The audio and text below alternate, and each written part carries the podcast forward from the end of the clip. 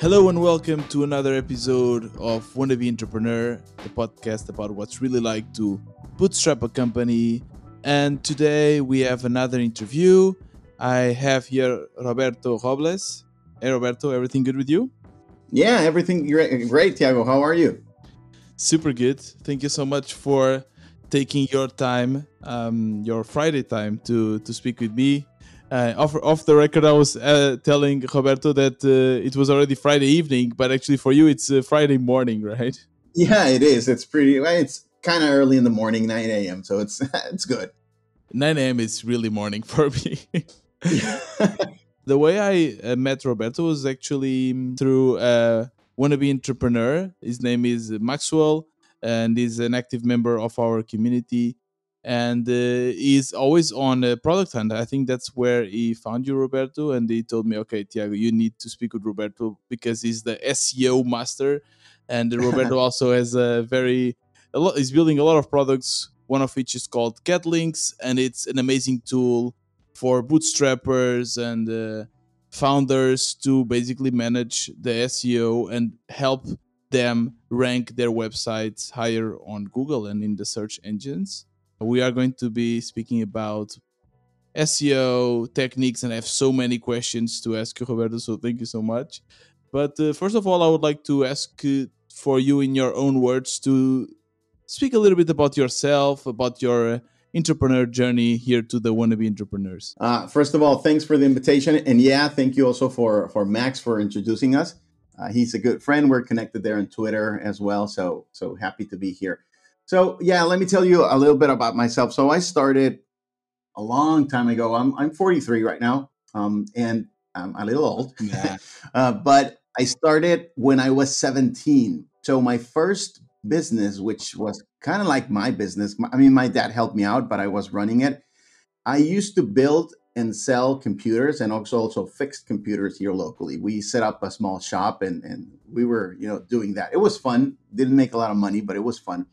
But later on, I started getting a lot more into the technical part of computers, like not just fixing and building computers, like also everything related to networking, servers, routers, some stuff a little bit more advanced. And I got a job working there in a local company that used to do server installations, and I learned a lot there.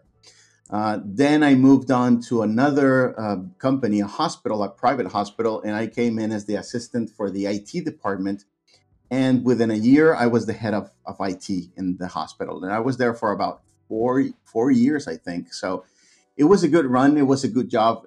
It was fun. I was learning a lot. But something happened when I was 27. So by that time, I kind of got tired of the hardware. I didn't want to work on that anymore. Not that I didn't like it. It's just that I wanted to do something different. So I started learning how to create websites. That's how I got started with marketing. I just started building websites. I learned how to create websites. I created a couple of them for me. And then I found a client that needed a website. A plastic surgeon, a friend of mine, recommended me to him. So I started building a website for him. And that's how I got started, really. The turning point was when I noticed that the clients that I was making websites for, it was nice. They had websites, but they were not actually working to grow the business because they were not getting traffic. So that's when I came to the realization that having a website, it's meaningless if you can't drive traffic to it. So somehow, by mistake, I got into SEO. And that's how I started working there. I was a freelancer for a while. Then I got a job at a marketing agency. I was the head of the department in the agency. I was running that for a while. And then I decided just, give it up and go back to freelancing on my own. Did you went to school or like studied software engineering, or did you just like learn all of this by doing and reading? No. So I learned everything by reading. The first part, so when I was 17, I learned how to build computers, install software like that. Everything from, because I mean, the internet wasn't like really huge as it is right now. Mm-hmm. So I learned everything from magazines. There were some local magazines. Like, there was one called Computer Edge and that showed you how to build computers and install software. Were they in Spanish or English? In English, Yeah. I guess, I don't know if we mentioned, but you are based in Mexico, right? Tijuana? So yeah, I'm in Mexico. I'm in the northern part of Mexico next to, on the west side, right across the border from San Diego. So literally, I'm like 10 minutes away from San Diego. Was it easier for you being in Tijuana to learn about hardware and computers than someone maybe in Mexico City or a bit further from the border? Was it the same? You know what? I think that when that happened, I'm going to say yes. If it was today, I think that today the internet has grown so much you know, distance and barriers and political lines mean nothing now. Mm-hmm. So I think that now it doesn't really make a difference. But back then, I think it did. One of the reasons was that, I mean, most of the technical information or knowledge actually came in English from the U.S. And what about the language, learning English? Is it something that is common in school there? At least here in the border city of Tijuana, as far as I remember, from early grades, we always had English classes in school. Mm-hmm. So I'm not sure, because I haven't checked, but I'm not sure if that's something that happens in other cities in Mexico, but at least here it's pretty common that English is part of the classes that we get. Now, what I remember, if people always ask me, how did you learn English? I have no idea. I just remember knowing English since growing up, because when I was going to school, like early years in school, I already knew English. Like I got bored in class because I already knew English and everyone else was just, you know, trying to learn. So I probably learned from very little. So I think I just grew up in next to the language.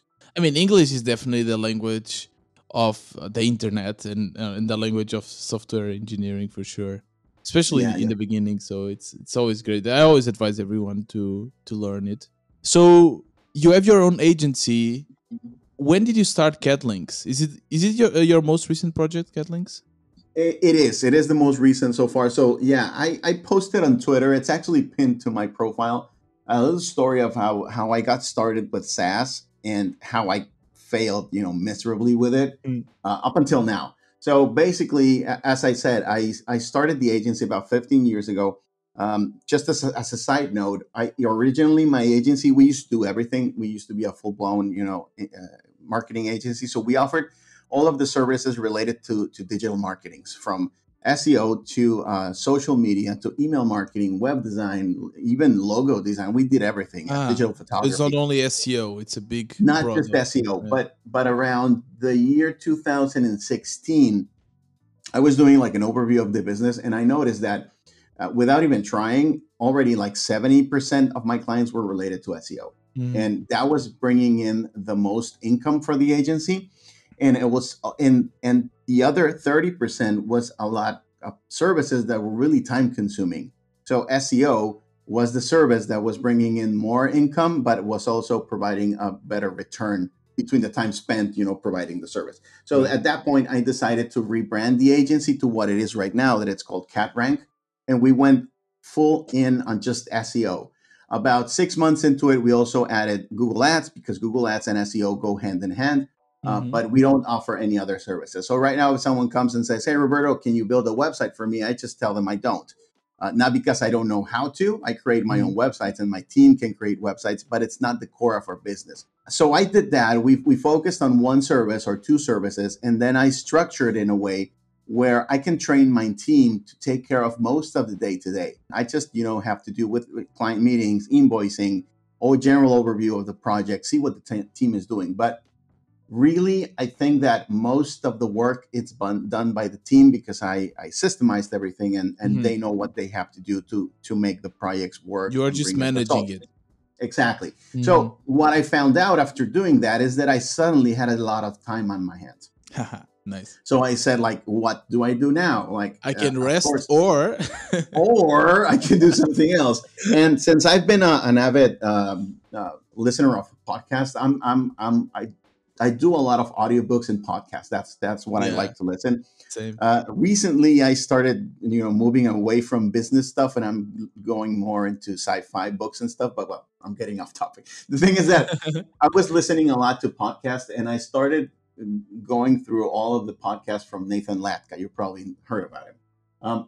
So I started kind of getting the itch of do something with software. And I was like, okay, what can I do? Because I have time. And the agency, even though it's not making me rich, but it's giving me enough money to make a living, pay the salary of my employees. And I have a little bit extra to include the salary of a developer. So I decided to hire a developer, and he's working full-time. He's been working full-time for a long time now with me. So here's the thing. When I got started with the SEO agency, how I really got started doing SEO is because I had one client who was a dentist. Mm-hmm. And I started working on his website, and I got him to the first page of Google pretty fast, probably within a year or less.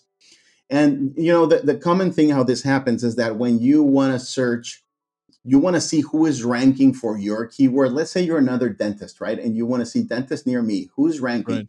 And then you see a dentist, a competitor of yours, who's ranking on the first page of Google. And you're like, how did he do it?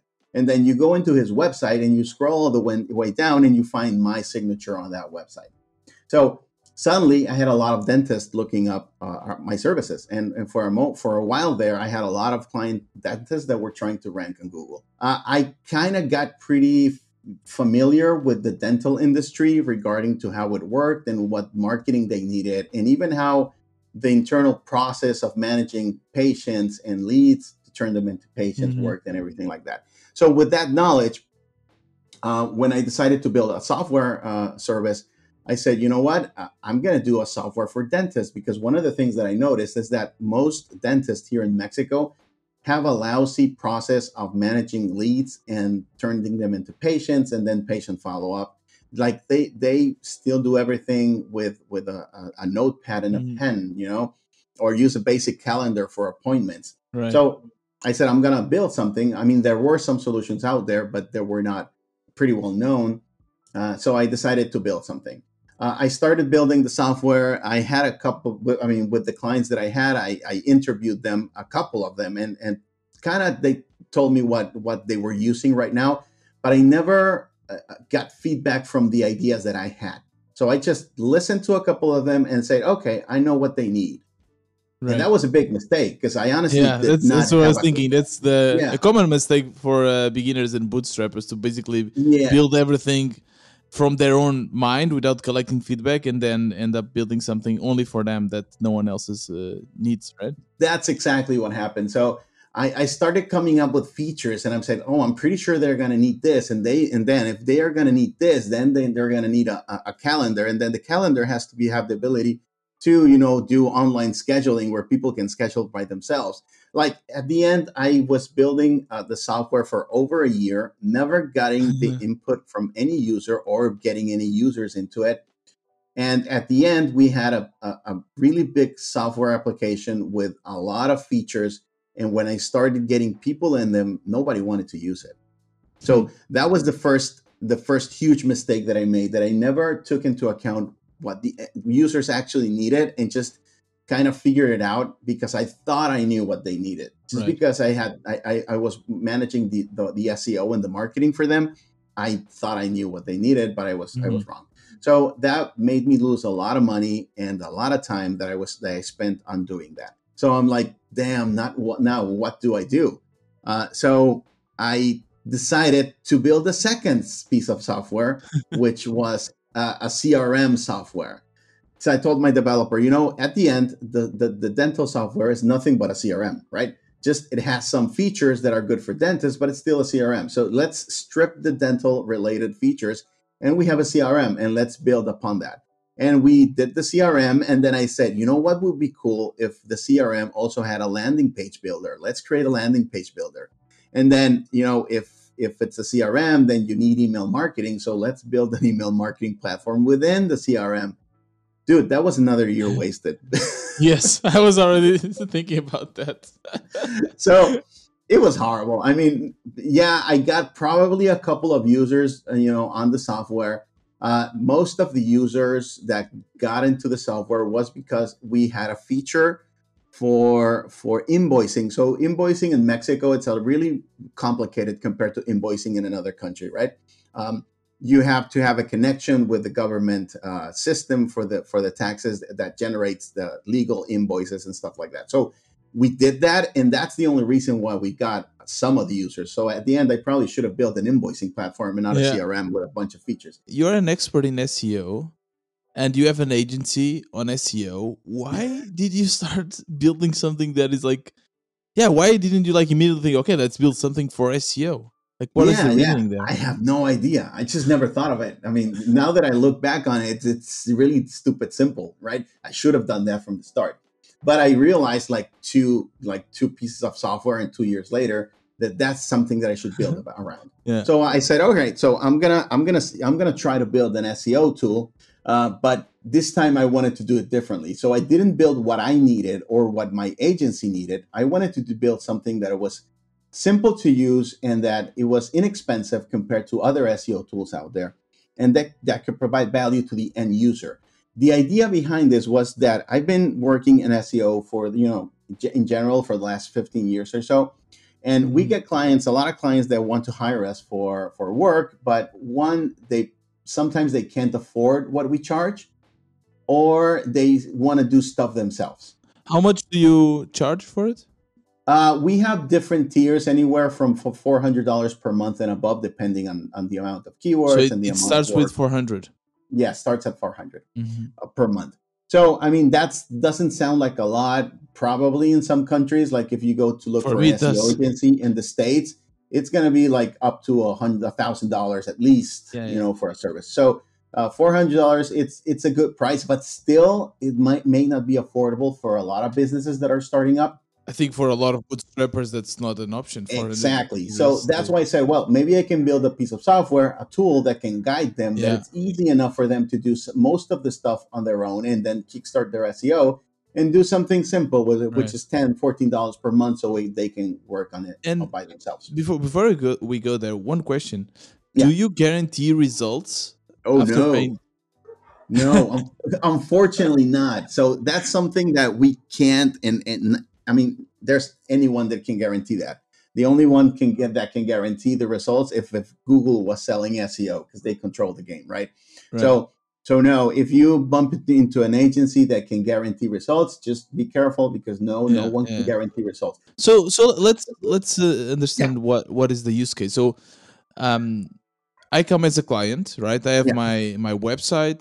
I need to get SEO, I guess. So someone told me about SEO. Let's say someone told me that like it's a great way to get a passive way to get users, and I want to do it. I reach to your agency and say, hey, Roberto, and what questions do you ask me? Well, first I need to understand what your business is about. So we don't take in any kind of business, because if SEO has to do with search volume. At the end, are people searching for what you're selling? If people are not searching for that, then SEO is not for you. You need more of a strategy related to awareness, and that's related to probably cold email or social media, stuff like that. So let's say that if you don't mind, we can even use my example. Let's go for it. So let's say I have a climate change app. I have a website. Changeit.app, and my app is basically helping people to live a more sustainable lifestyle. Okay. Is SEO an option here? If people are searching for whatever it is you're trying to sell, the software or the benefit of what you're trying to sell, yes.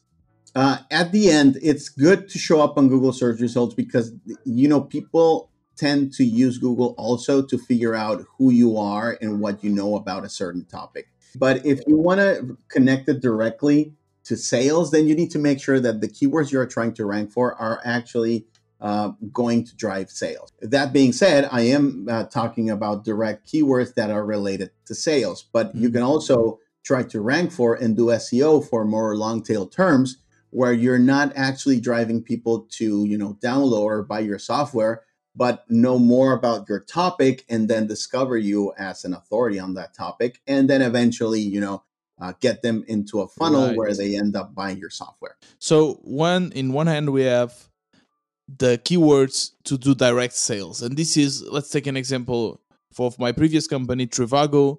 They sell hotels, hotel stay. So you go and you search Hotel Lisbon, and then most likely you are looking for a hotel in Lisbon to buy right now. and you find this website and you buy it. This is something that is direct sales, right? Exactly, yeah. What are the other, what is the long tail keywords? So let's use an example like that, because we have some clients in the tourism industry. So yeah. So we have some hotels there. So this same example, let's say that someone's trying to rank to promote their hotel. So hotel in Lisbon would be a great keyword.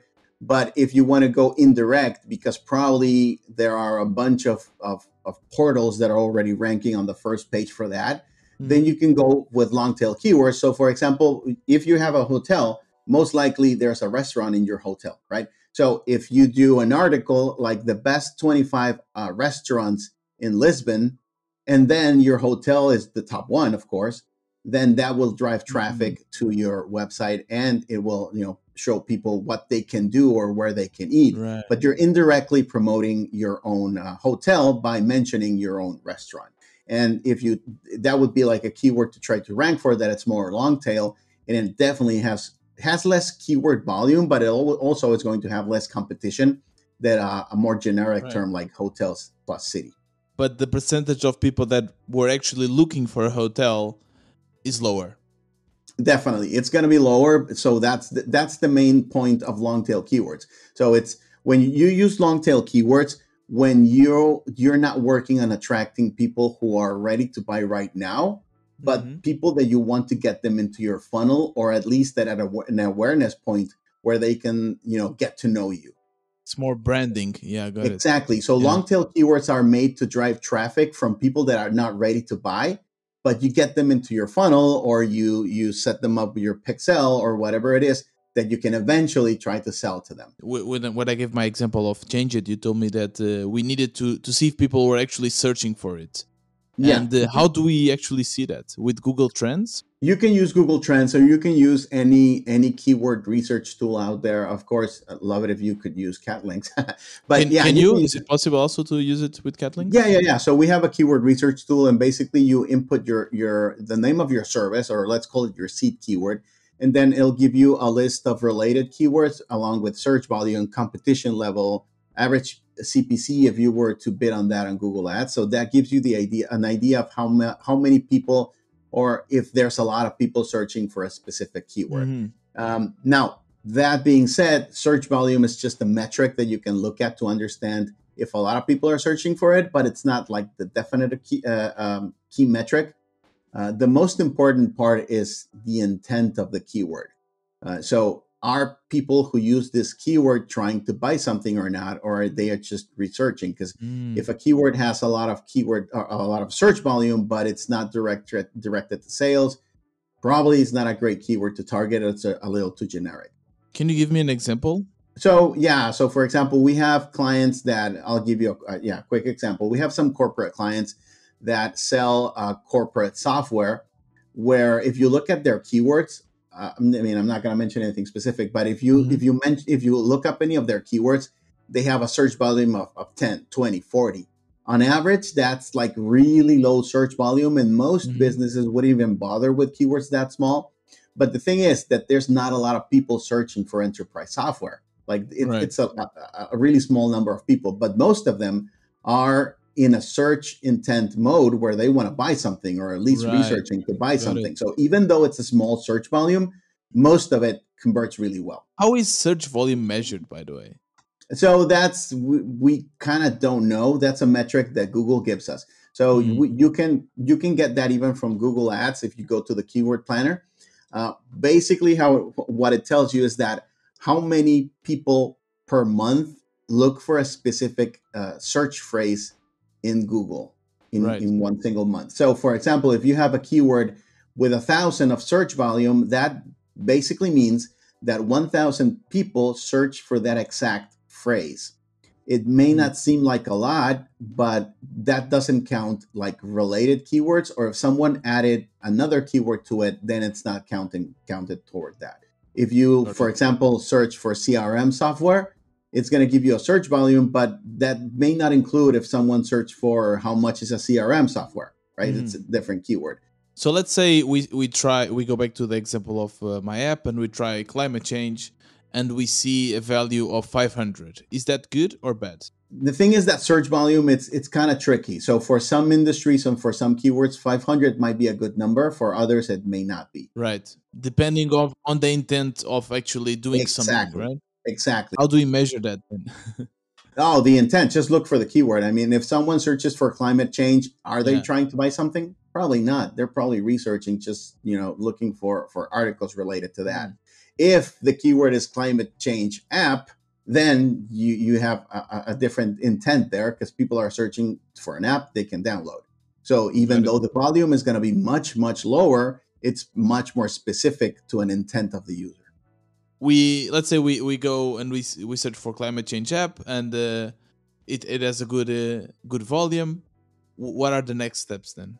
So the next step that we do is, once we identify the keywords that we want our website to rank for, we start doing an on-page audit. On-page audit basically means that we look at the technical part of the website to make sure that it's working hand in hand with the keyword that we selected for a specific page.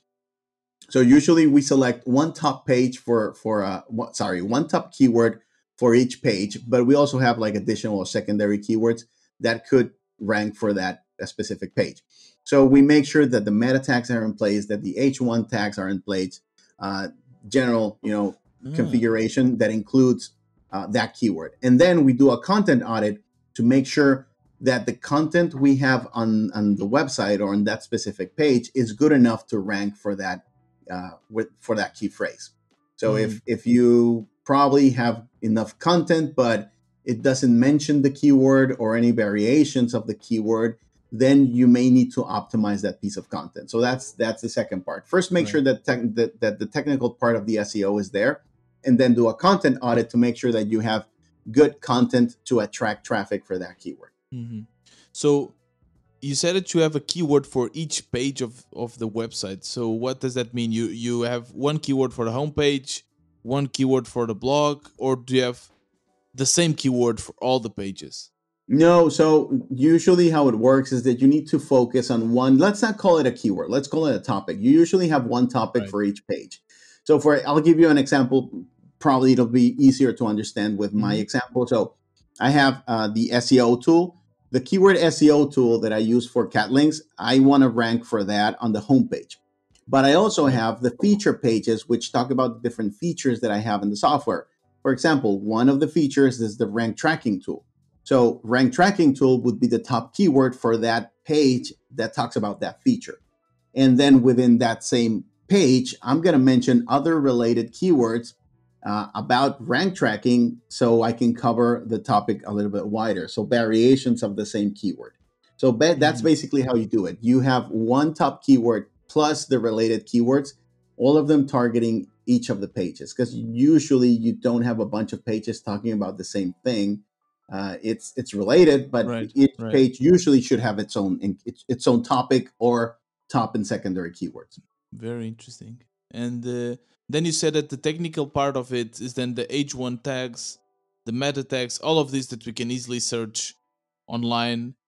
And exactly. We have to adapt those to the topic, right? So let's say you have SEO for your homepage, your H1 tags will have SEO in it, right? And the same with the meta tags. Exactly. So one of the most basic suggestions is that you're going to determine, as I said, what your top keyword is. Then you need to make sure that top keyword is mentioned in your page title and your H1 tag.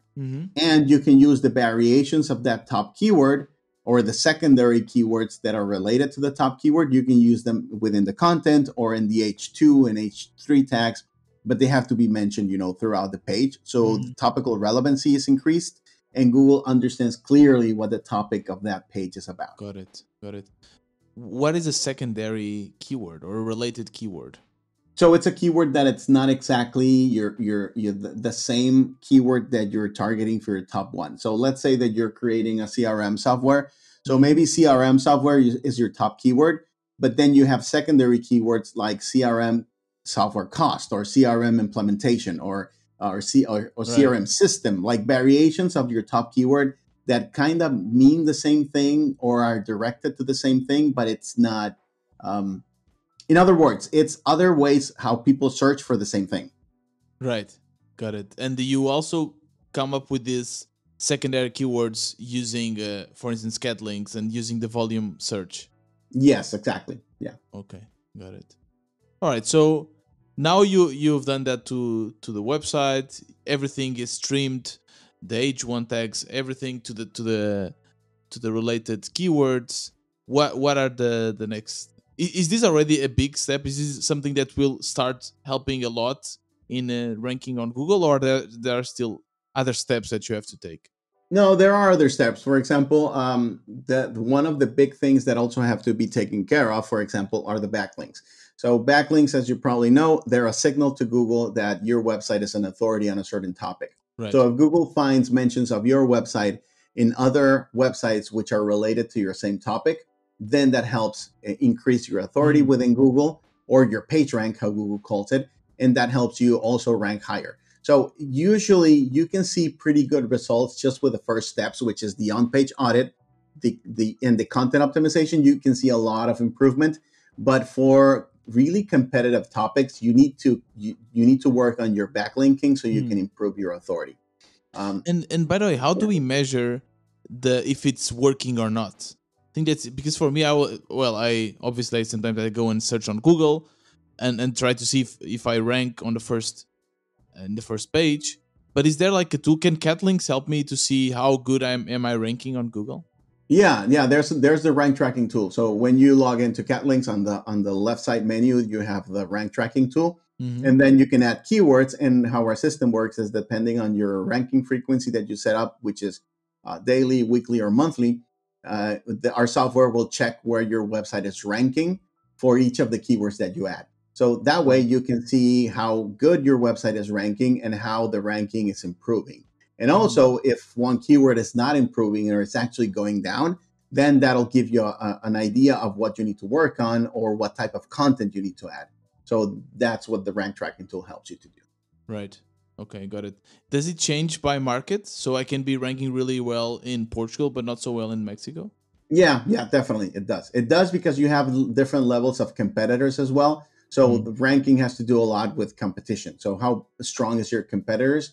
How strong are your competitors? That's going to define also how easy or complicated it's going to be to rank. So yeah, different countries will also mean different ranking potential, different competitors. So yeah, that's why usually the rank tracking works on a per country basis. So you have to select your country, and that's how we pull the data from the searches if they were done from within the country. Right. So far we used Katlinks to determine the right keywords. Then we adjusted the pages, the H1 tags to be related to our keywords. We track it using also Katlinks to make sure that we are going the right direction. And now we are talking about backlinks. And you said that it's kind of a way for Google to see that your website is an authority on that topic. Can we just exchange links? So I link to your website and you link to my website, and that kind of helps, or Google detects that? So if we go down to the definition of Google wants, no, you can't do that. So Google doesn't want anyone to manipulate any kind of search results with backlinks. So according to Google rules, you shouldn't be creating backlinks. With that said, everyone does it, right? Because that's the only way to really make the ranking move up. You can wait for it to happen organically. So what Google suggests and what you can do is just create a killer piece of content, share it on social media, cross your fingers and hope that someone with a website wants to share it or mention you, and then you get a backlink. So that's one way of doing it, but it's like a really long way to get that done. Yeah. Now, it doesn't mean that it doesn't happen, but you know, there's a lot of competition. You need to kickstart it some way. Yeah. So one of the things that we suggest is that when you start a new website or you haven't done any link building, start off with foundational backlinks. So foundational backlinks are easy to get backlinks that you can, as I said, get pretty easily, and that will start, boosting your page rank, your authority, because you have other websites pointing to you. It's important to make sure that the websites are reputable, not spammy websites, not websites that do shady backlink sharing, stuff like that. So you just have to be careful with that. But that's the easiest way to get started with building links. Now, again, I don't want this to seem like a commercial or an ad, but within Katlinks, we have a section called Backlink Opportunities, where we show right now, I think we have a list of about 80, and we're trying to grow it faster. But we have about 80 websites that you can go and sign up, and you get a link for a specific, you know, for your website. But which kind of websites are those? Is like social media, like Twitter or Indie Hackers? Well, yeah, Indie Hackers is on the list. Twitter is not. Twitter does not provide direct links. So the links that you put on Twitter, if you've noticed, those links are redirected through a t.co domain. Yeah, so it doesn't work as a backlink. So, but yeah, exactly. Since right now our focus or our main user base is related to SaaS, software development, digital products, most of the opportunities that we're listing there are related to that. So yeah, Product Hunt, Indie Hackers, Startup Base, it's a list of websites where you can get some backlinks pretty easily, most of them for free. And that'll kind of help you kickstart. Now, will that help you rank for highly competitive keywords? Probably not. But that's how you can get started, you know, getting backlinks. Now, once you have your foundational backlinks there, then you can start working on more advanced strategies, like, for example, cold outreach. You can reach out to websites and pitch your content and hoping they can, you know, mention you on their articles. If a website already covers like the top 10 climate changing apps, and they don't list you, well, you can reach out and suggest your website. So that's another. I've tried that, Roberto, to be honest, but it's hard. It's really it's really hard to get an answer back. Yeah. So it's really hard because cold emailing has a really low open rate and conversion rate. It's like you're not gonna get a lot, but if you manage to do it, it works really good. But is it worth it to pay? Because I actually did that once. So I paid, I think, $100 or so, or even more, actually, $150 for someone to write a blog post in their blog about climate change, about Change It. They have a sustainability blog. And I mean, to be honest, I haven't seen anything directly after the blog post being shared. But now, actually, Change It is ranking much better. So is it worth it to actually pay this? I'm going to give you the tip that I should give out. You shouldn't be buying links, right? Okay. That's like the official stand. You shouldn't be buying links. You should find other ways to get them, because buying links is even more against Google guidelines. So I hope Google doesn't listen to this. But with that said, I'm going to say it again. I mean, people buy links. That's just how it works. So Google even doesn't like for us to do guest post exchange. And that's like pretty common. So if you ask me if it's worth it, I'm not sure, because backlinks are really hard to identify the return on the time or on the spend of money. Like, you don't really know how good it's working unless you notice an increase on your rankings, but then you're not even sure if it was the backlink or it was because you changed the meta tag or because you made your website faster, right? So it's just one of those things that you can't measure directly what was the change or if the backlink had an impact, but it definitely helps to get those backlinks. I'm not sure. Personally, I don't tend to buy backlinks. I just try to find other ways or exchanges to get some backlinks. So you prefer having actually exchanges when you say, okay, I will link your website and you link my website. Yeah. Better to have that than I guess buying? That's much cleaner. That's probably much cleaner than doing the exchange of money. But I'm not judging. There's nothing wrong with doing it. I just don't do it that much. And if I ever do it, I need to do my research pretty good to make sure that the website is good, that they don't have a bunch of outbound links. That means that they're not selling openly a lot of backlinks, because at the end that could hurt. That's very interesting, because I recently got a proposal for someone that wanted to actually pay me to publish, to basically post someone else's website in the Change It website, and they told me they would pay using PayPal as a thanks.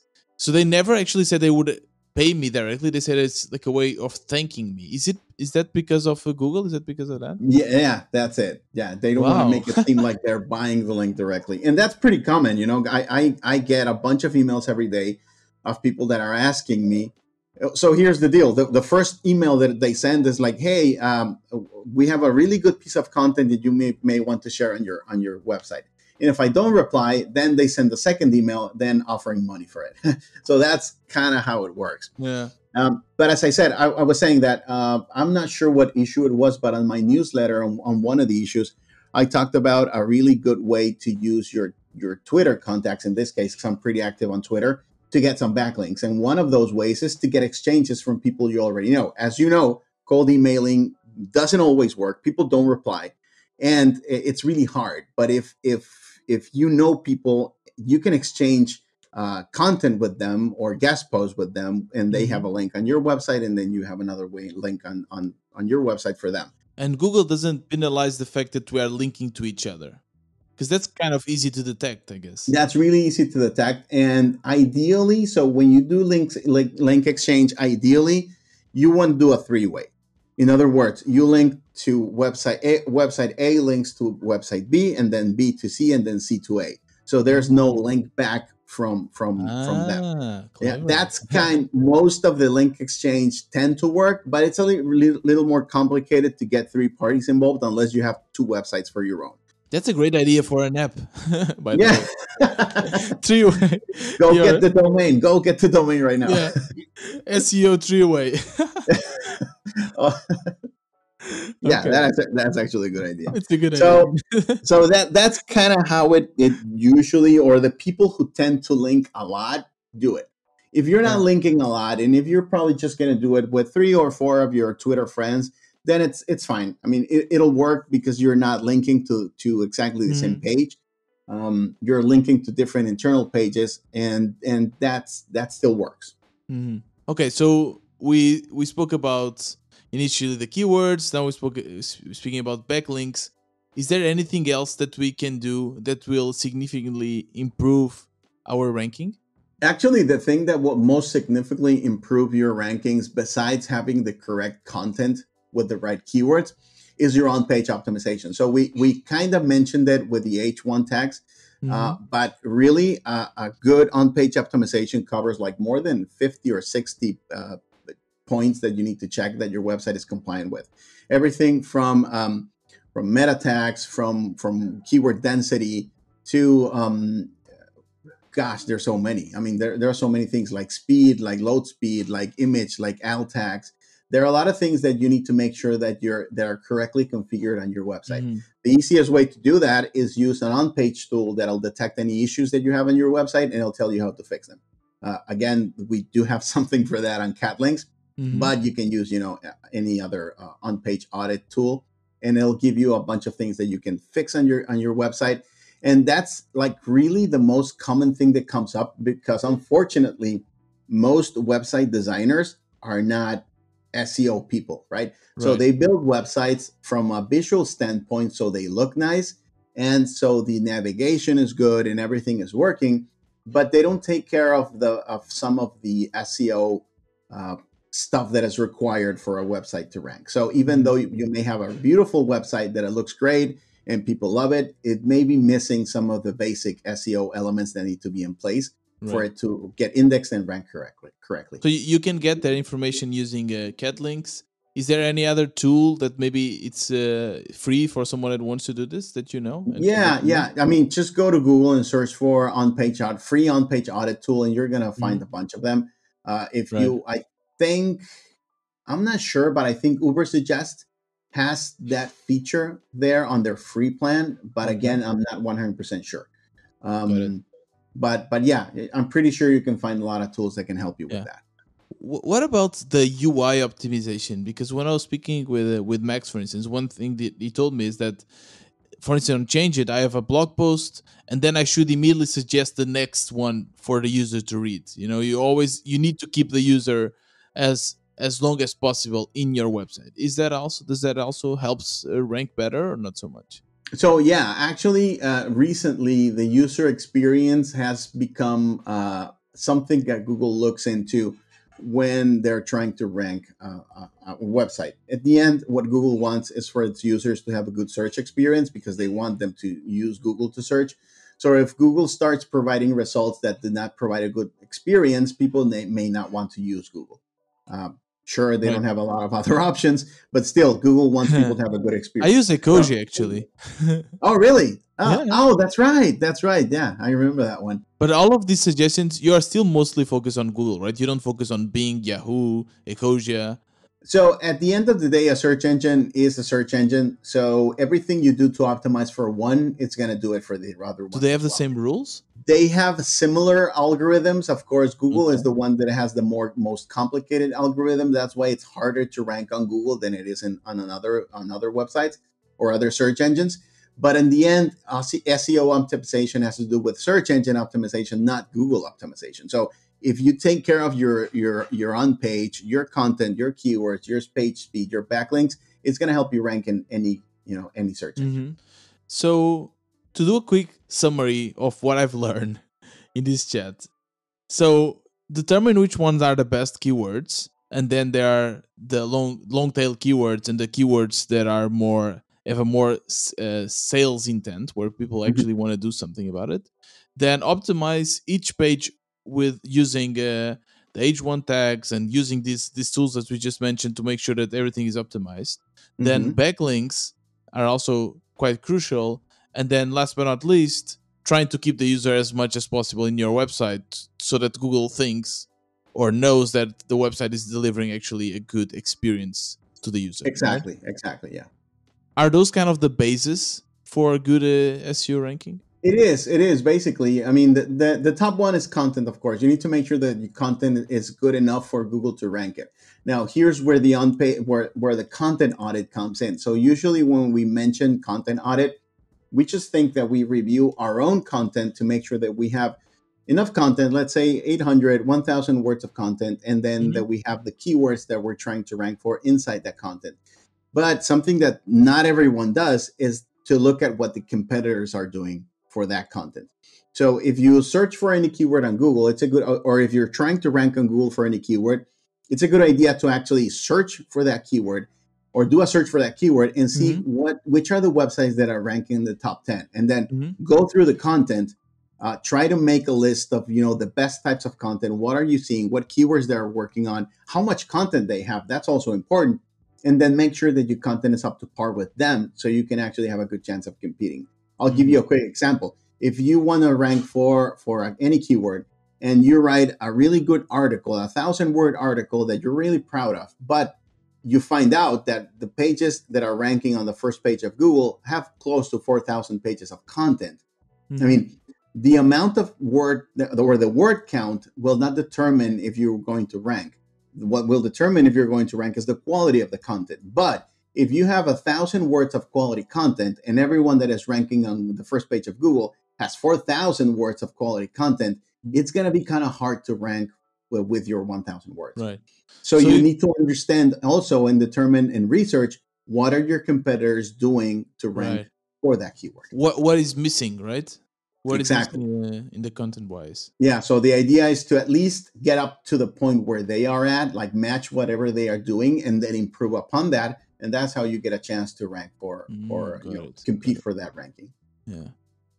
To conclude here our chat, I just wanted to quickly chat about what are the options for people that are not SEO experts. So there's two options, and we'll speak about Katlinks as well. But let's start with the agency part, right? So if you go on Fiverr, there's tons and tons of people saying that they will make your website more optimized, that they will write a blog post. And the prices vary from $5 to $100, $200, right? Yeah. So, and I've already paid for $5 or something for people on Fiverr to write blog posts. But the thing is that I have no idea. They say that it's optimized. They show me some metrics, whatever. What should I look for in terms of agency, in terms of maybe a freelancer helping me out? What should be the things I'm looking for when I'm hiring someone? So one of the things you should be looking is what results they are getting. So this is kind of tricky because most of them probably won't share results from their own clients. Most of them have a non-disclosure agreement with clients, so they can't talk about what they're doing for their clients. But some of them may have some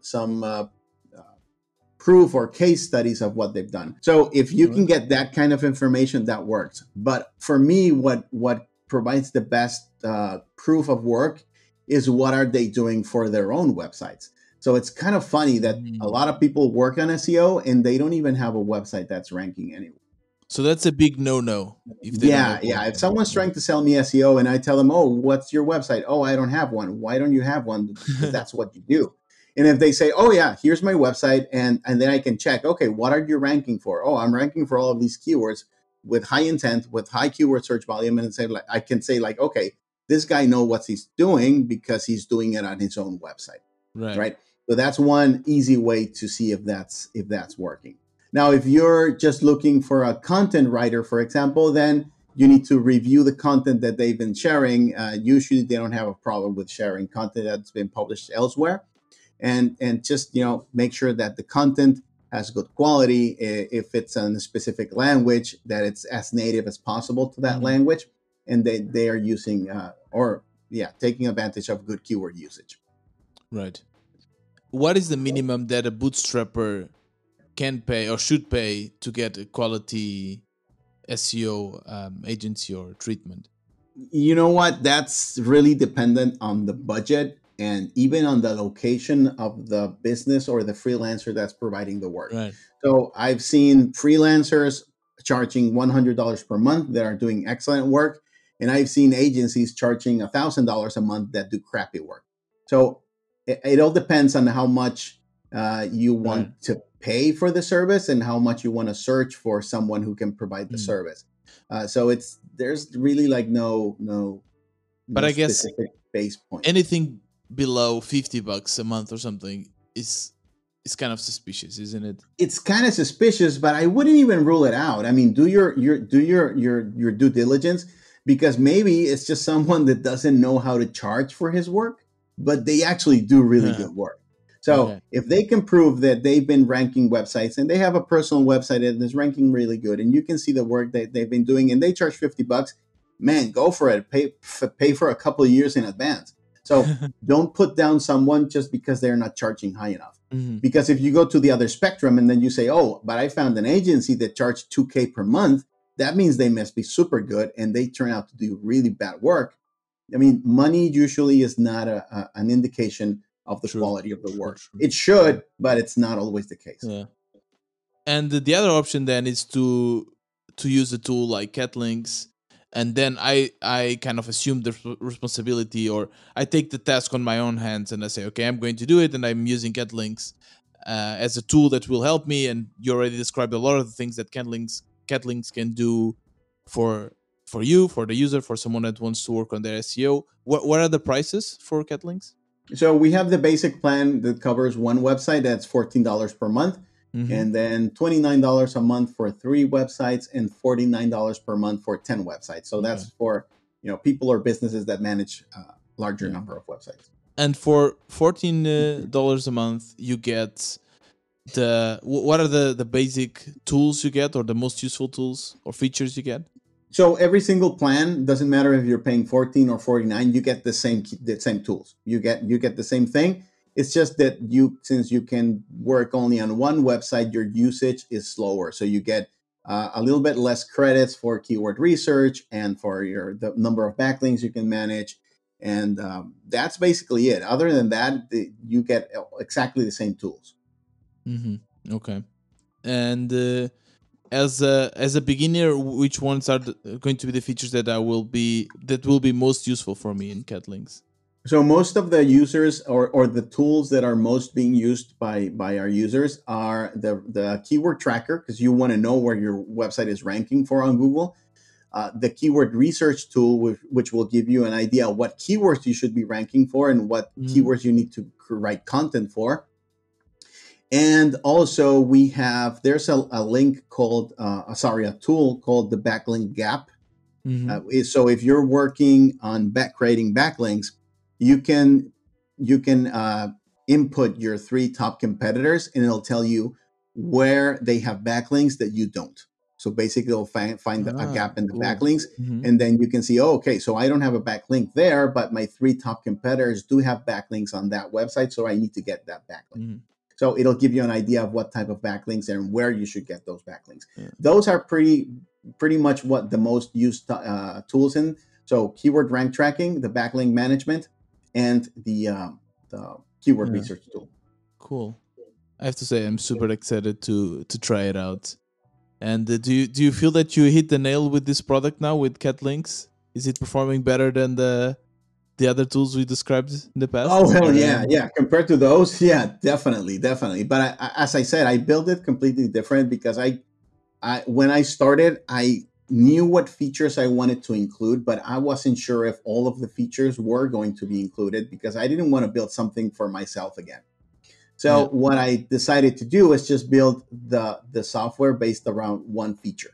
That one feature was the backlink manager. So we basically pulled backlinks that were pointing to your website. We showed them to you and you can categorize them and you can see what backlinks you need to create. That was the only feature that we had when we launched the beta version or the MVP.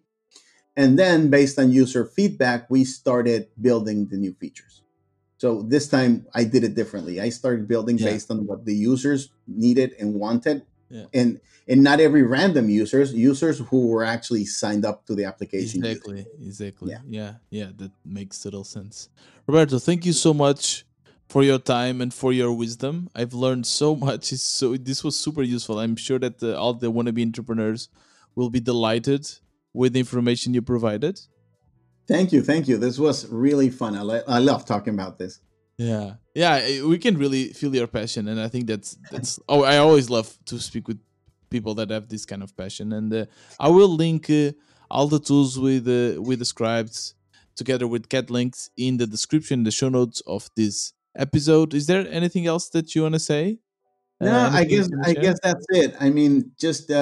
If you have a niche to learn a little bit about SEO, or if you think that it could be helpful for you, it really is good to learn a little bit about SEO. And you know, as I said, you can use my tool. I also recently launched a website called superseo.tips that will give you random SEO tips with a little video explainer of me telling you how to implement that tip or why it's good. So there are a lot of resources you can use. If you want to connect or look at what I'm doing, just go straight to my website, roberto.digital. That's my website, and you can find links to my Twitter, which is where I'm mostly active, and links to my projects and everything. Yeah. How many cats do you have, by the way? Oh, wow. Yeah. So actually I have one that is staring at me right now while I'm talking. I have 9 cats. Wow. Here inside. So inside the house, I don't let them go out. So I have 9 cats that live here inside the house. And then in the backyard, I have 3 dogs. And every day I feed 3 street cats that come over for food in the mornings or in the night. So I could say that I have all in all about 12 cats. And it's almost a zoo there. It's almost a zoo. Yeah, it is. Thank you so much for your time, Roberto. And now for the listener, I hope you had fun and learned a lot of interesting new SEO tips and tricks that you can apply in your business or startup. And Roberto was kind enough to give a discount to use Katlinks.